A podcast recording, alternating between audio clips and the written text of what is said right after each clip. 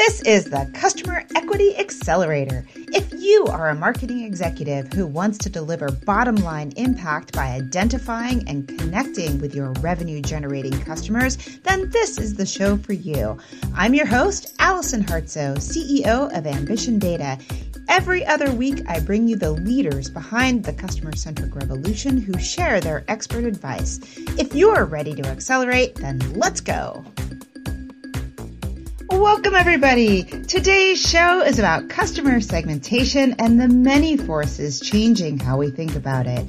To help me discuss this topic is Brandon Purcell. Brandon is a principal analyst at Forrester Research covering customer analytics and artificial intelligence. Brandon, welcome to the show. Thanks for having me, Allison. I'm happy to be here. So I think we all think about Forrester as a research company, but tell us a little bit more about your background and maybe the breadth of what you do at Forrester. Yeah, sure thing. So I've been an analyst at Forrester for four and a half years now, and I sit on our customer insights team at Forrester, meaning that I write my research for folks who have access to a lot of customer data.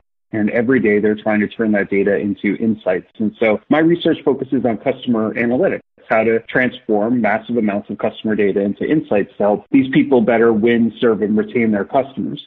Now, in addition to that, because there's a machine learning element to a lot of the techniques that I write about, when AI became a thing again about four years ago, I took on some of our seminal AI coverage and I continue to manage our overall AI taxonomy. What are the different technologies, component technologies that make up artificial intelligence? And so I go very deep into this world of customer analytics and customer insights, and then I look very broadly at the AI tech landscape.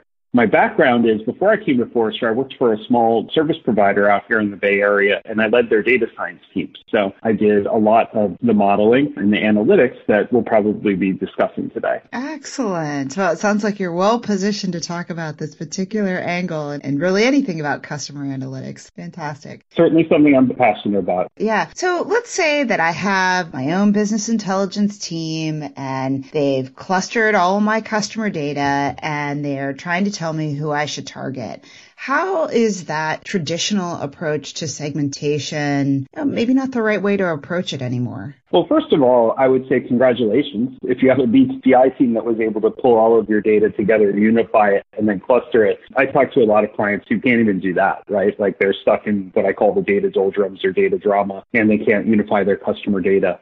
But even if you do have that kind of rote segmentation, obviously with today's ever shifting expectations of customers, there's an opportunity to do better segmentation segmentation that's much more dynamic to create these more relevant personalized experiences for customers. And I really think about segmentation in two types. I just published a report on segmentation called The Tale of Two Segmentations. And it was a, the report was a response to the demand for best practices around segmentation.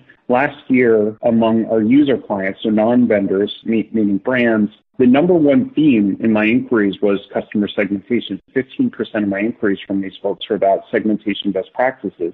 And that's not because segmentation is new. Obviously, segmentation has been around as long as really customer data has been around. But what has changed is one, exogenously, the increasingly empowered customers in the age of the customer demanding personalization and these better experiences. But on the other side, internally, companies just have a lot more data on their customers. And so they need to find better ways to use that data to segment customers. And so I embarked on this research and I found when people talk about segmentation, they're really talking about potentially two very different things. One thing in the report I call consumer segmentation. And now this is the more traditional market research based approach to segmentation where you're doing focus groups or you're doing surveys and you're identifying people's attitudes, their values, their motivations to find these psychographic groups of people. And that's very useful segmentation from a strategy perspective, from a product enhancement and product development perspective, and from a communications perspective. And you learn a lot about both your customers and also potentially customers you don't have yet but it's really hard to take action on those segments on your customer database. And that's why there's a second type of segmentation that's much more actionable, which is your customer segmentation, grouping your customer base on shared attributes, shared behaviors, shared patterns of transaction or channels. And this type of segmentation is more analytically driven, probably driven by maybe a BI team or um, or a data science team, where a segment classification is actually assigned to each customer in the database. So you can start to group these people and furnish really differentiated experiences for people who fall into each segment. This is the type of segmentation that really needs to change because you can't get away with doing demographic segmentation anymore. Obviously, all people in one demographic aren't the same. You really need to be looking at um, much more granular data about them and about what they expect and want from you in that moment. Oh, that makes a lot of sense. So I want to circle back to two things that you said. First, why is it hard to take action on the traditional market research? Sure. So I talked to one company, it was a large North American insurer, and they worked with a vendor to create that type of segmentation. And took about six months, and they did a very rigorous job with focus groups and surveys, and, and ended up with, I believe, eight different segments that were described and articulated very well. And they were very happy with it until a business leader came in and said, okay, how many saving Susans do we have in our customer database? And they spent the next 12 months trying to answer that question. And the reason that they ultimately couldn't answer that question is because the different variables that go into a psychographic or attitudinal segmentation, the things you're asking about when you're creating those segments, don't endemically exist in your customer database. So how do you actually find those saving Susans within the customer database? Now, they tried lookalike modeling because they knew who the customers were who'd filled out the surveys. And so they tried to do some propensity modeling to figure it out. But they couldn't. They couldn't get it to a point where the accuracy of those models was better than a coin flip. And so they actually just jettisoned the segmentation. And so this segmentation project they spent a lot of money on and a lot of time on just sits as a report in, one, in an executive's desk. And unfortunately, that's happened to quite a number of companies. So the question really becomes, what do you want to do with the segmentation?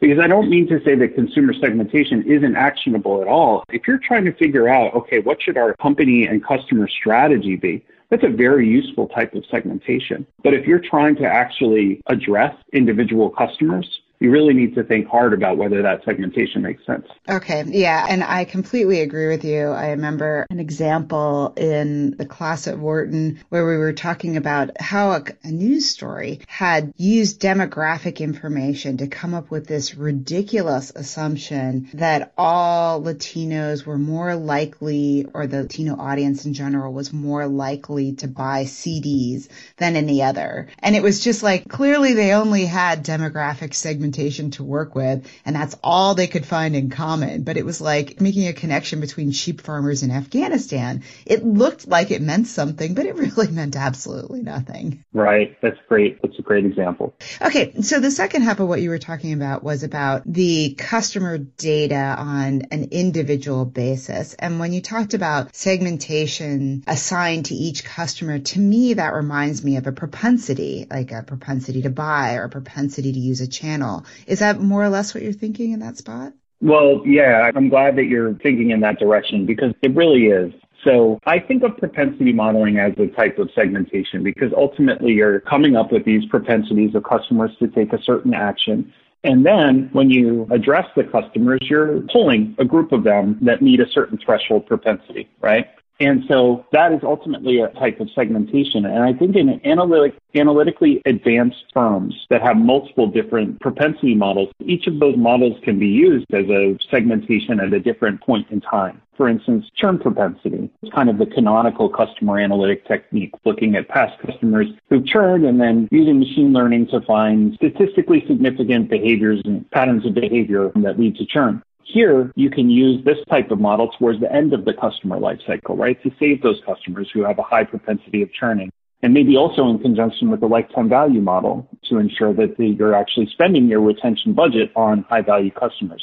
Whereas a different propensity model, a propensity to purchase model, would probably be used at the beginning or in the middle of the customer life cycle. And what I like about that model that you're saying, but I'm not sure it's coming through, I want to underscore it for the audience, is that when you pull that data, you're almost pulling people in a dynamic fashion. In other words, I might have the same address and certainly be the same race and sex, but I will always change my propensity to do different things and have different behaviors and where I am in the life cycle with a company. So we've changed from these old static models to these fairly dynamic, almost intuitive models. Would you agree? Yeah, I agree. And the intuition comes in on top of, of the models. And by that, I mean an advanced company will likely have propensities to, for different products, propensity to churn, propensity to respond, maybe even service propensities the likelihood a customer needs a specific type of customer service. That's great. But at the end of the day, those propensity models aren't decisions. There needs to be some sort of decisioning apparatus on top of the models that says, okay, when these different conditions are met, when Brandon is at this stage of his customer journey with us, here is the right experience to deliver based on the propensity model that makes the most sense at that point.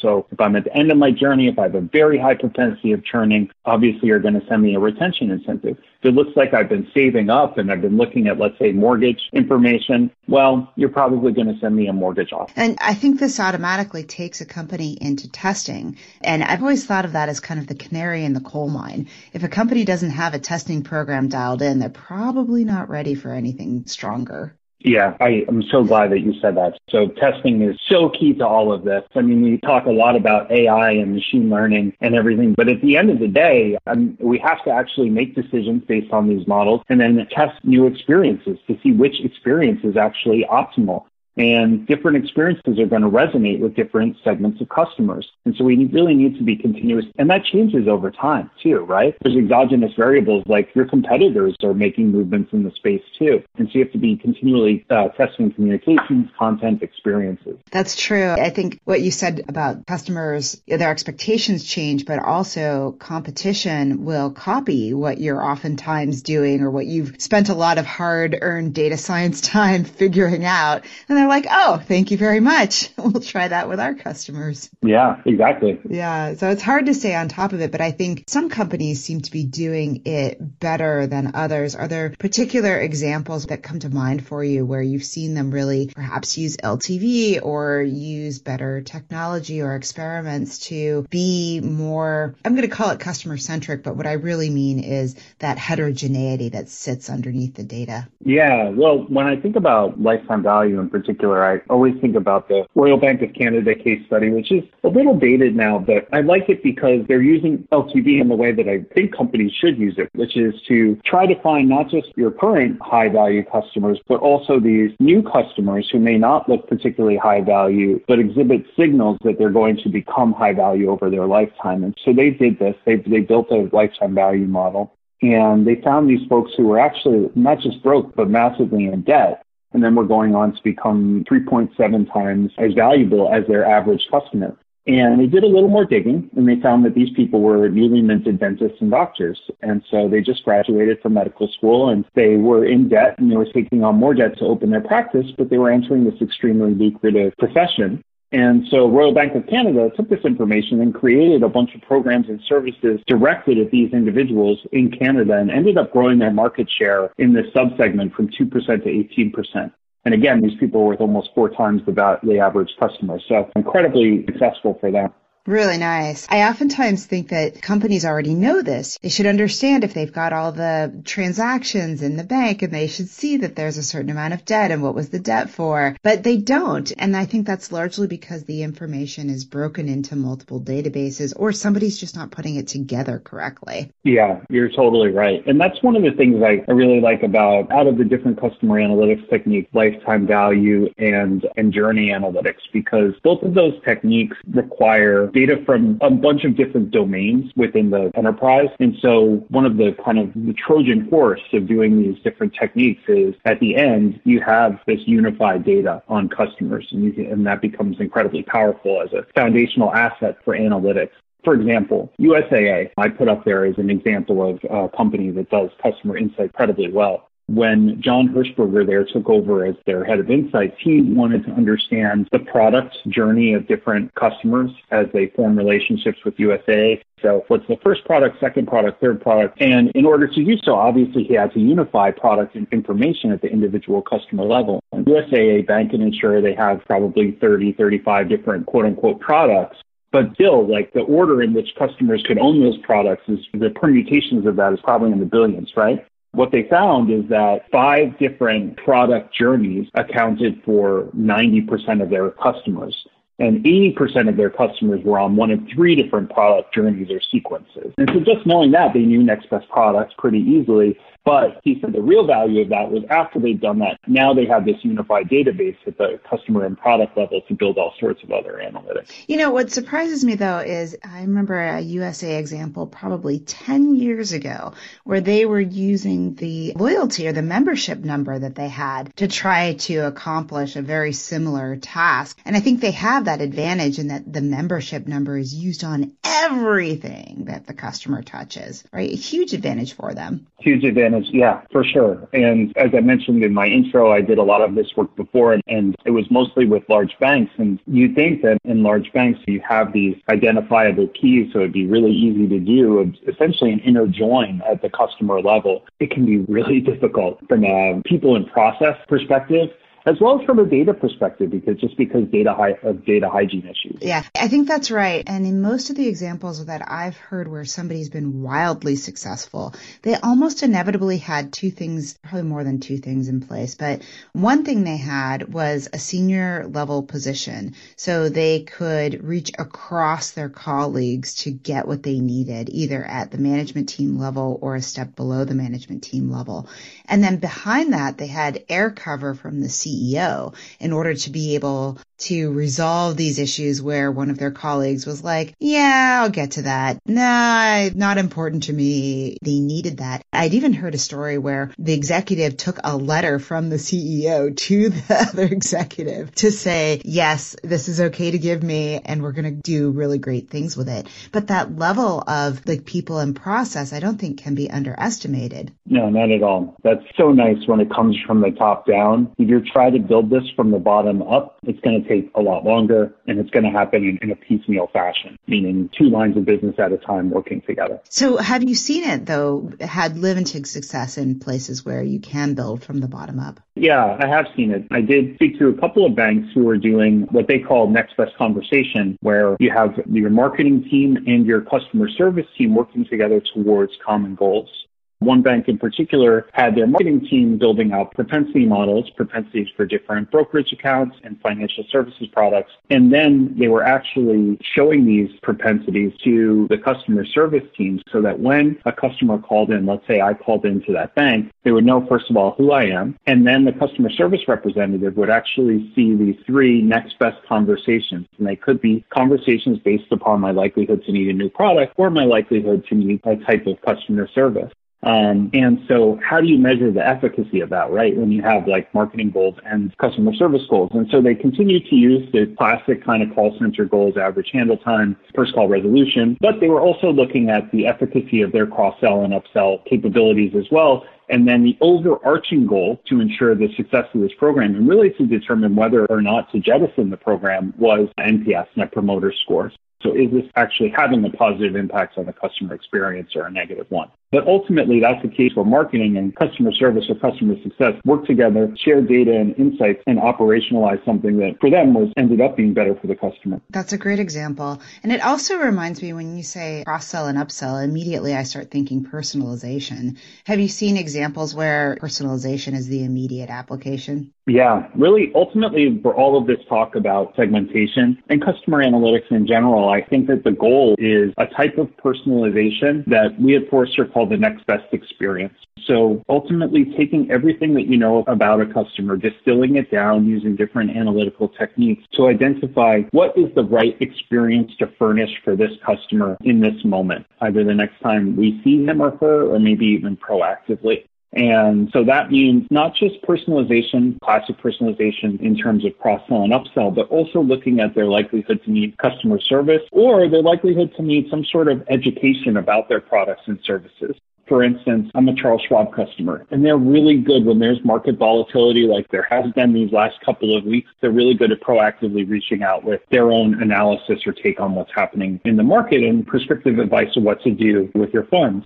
Ultimately, there's no short-term win in that type of personalization or customer experience, but they're trying to build longer-term loyalty that's going to increase my lifetime value over time.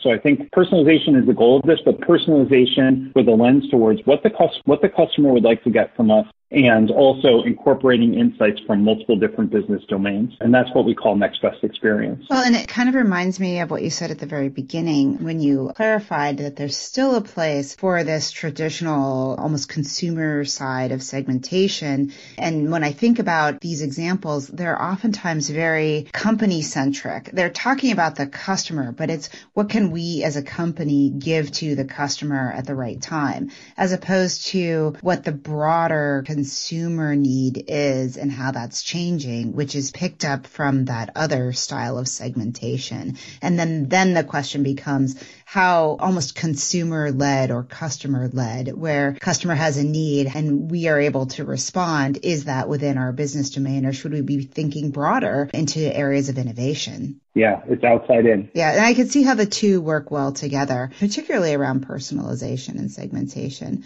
So earlier you mentioned it a couple times. My favorite three letter acronym, sometimes we call it CLV, sometimes we call it LTV. What role do you see that metric playing when companies are trying to figure out what is the right thing to do? So I believe, and I'm with you on, lifetime value, I think it's an incredibly important metric and can be used as a common currency across business domains that they use to identify, okay, what is this next best experience? Because right now, let's say we have different propensity models on a customer and we see that a customer has a high likelihood of churning. They also have a high likelihood of needing a product and they just had a negative customer experience.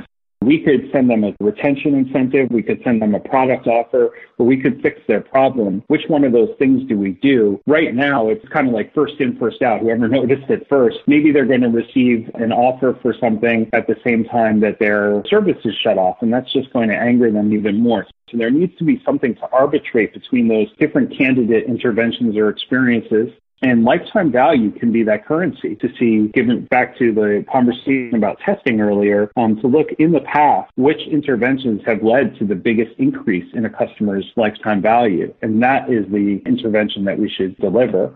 And in some cases, it may actually be reaching out and fixing that customer service, which actually may have an immediate cost to us so that there's a short term loss in revenue or bottom line. But in the longer term, that may create the type of loyalty that encourages the customer to increase their product portfolio with us and ultimately increase the length of time that they're a customer and therefore their lifetime value. And this is one thing that I think is going to be very difficult and already is with the companies who are piloting this is moving from short-term mindset to a long-term mindset, actually sacrificing a conversion for something that may actually prove more profitable down the line. I so agree with you. I'm like jumping up and down saying, yes, yes, yes, that is exactly right. But I think it's very difficult for companies who are under pressure from Wall Street, who's always saying, what have you done for me lately?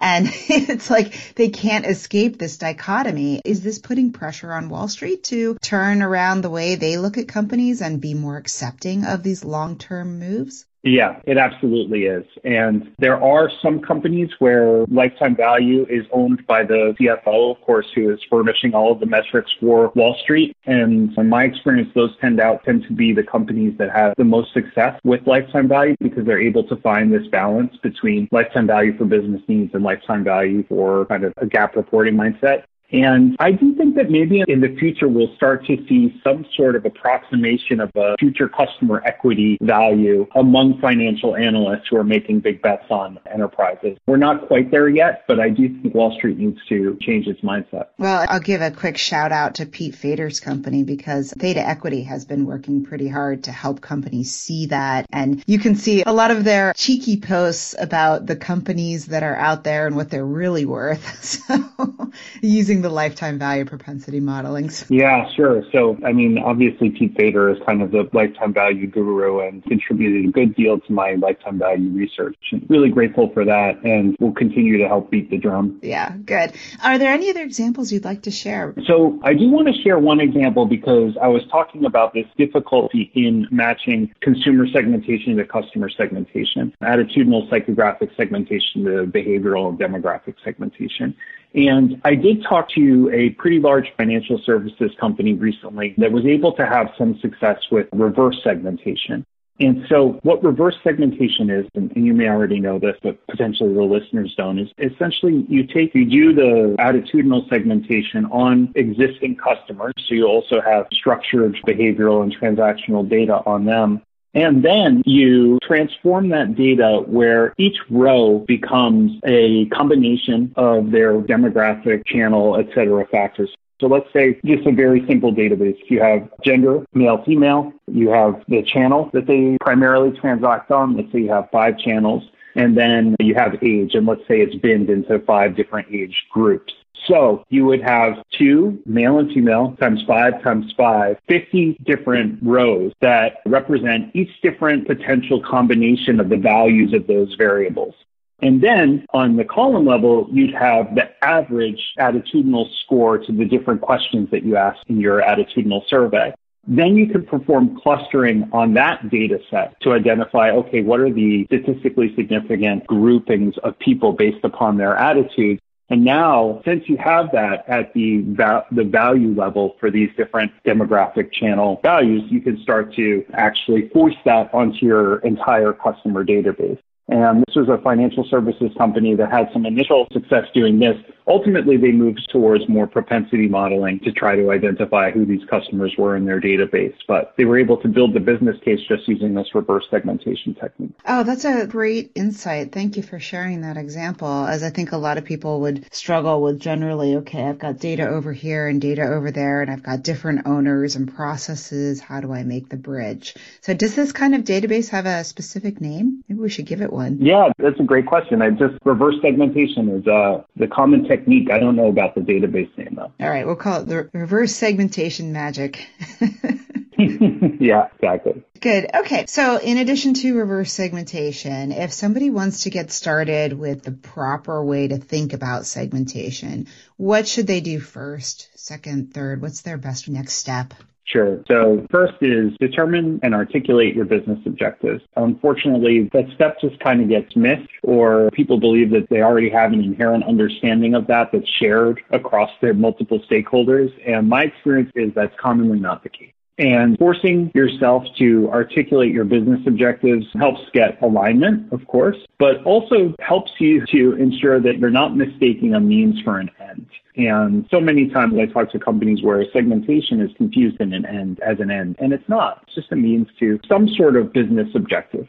So are you trying to grow your customer base? Are you trying to grow your high value customers? Are you trying to retain customers? Are you trying to differentiate your products and services in an increasingly commoditized marketplace?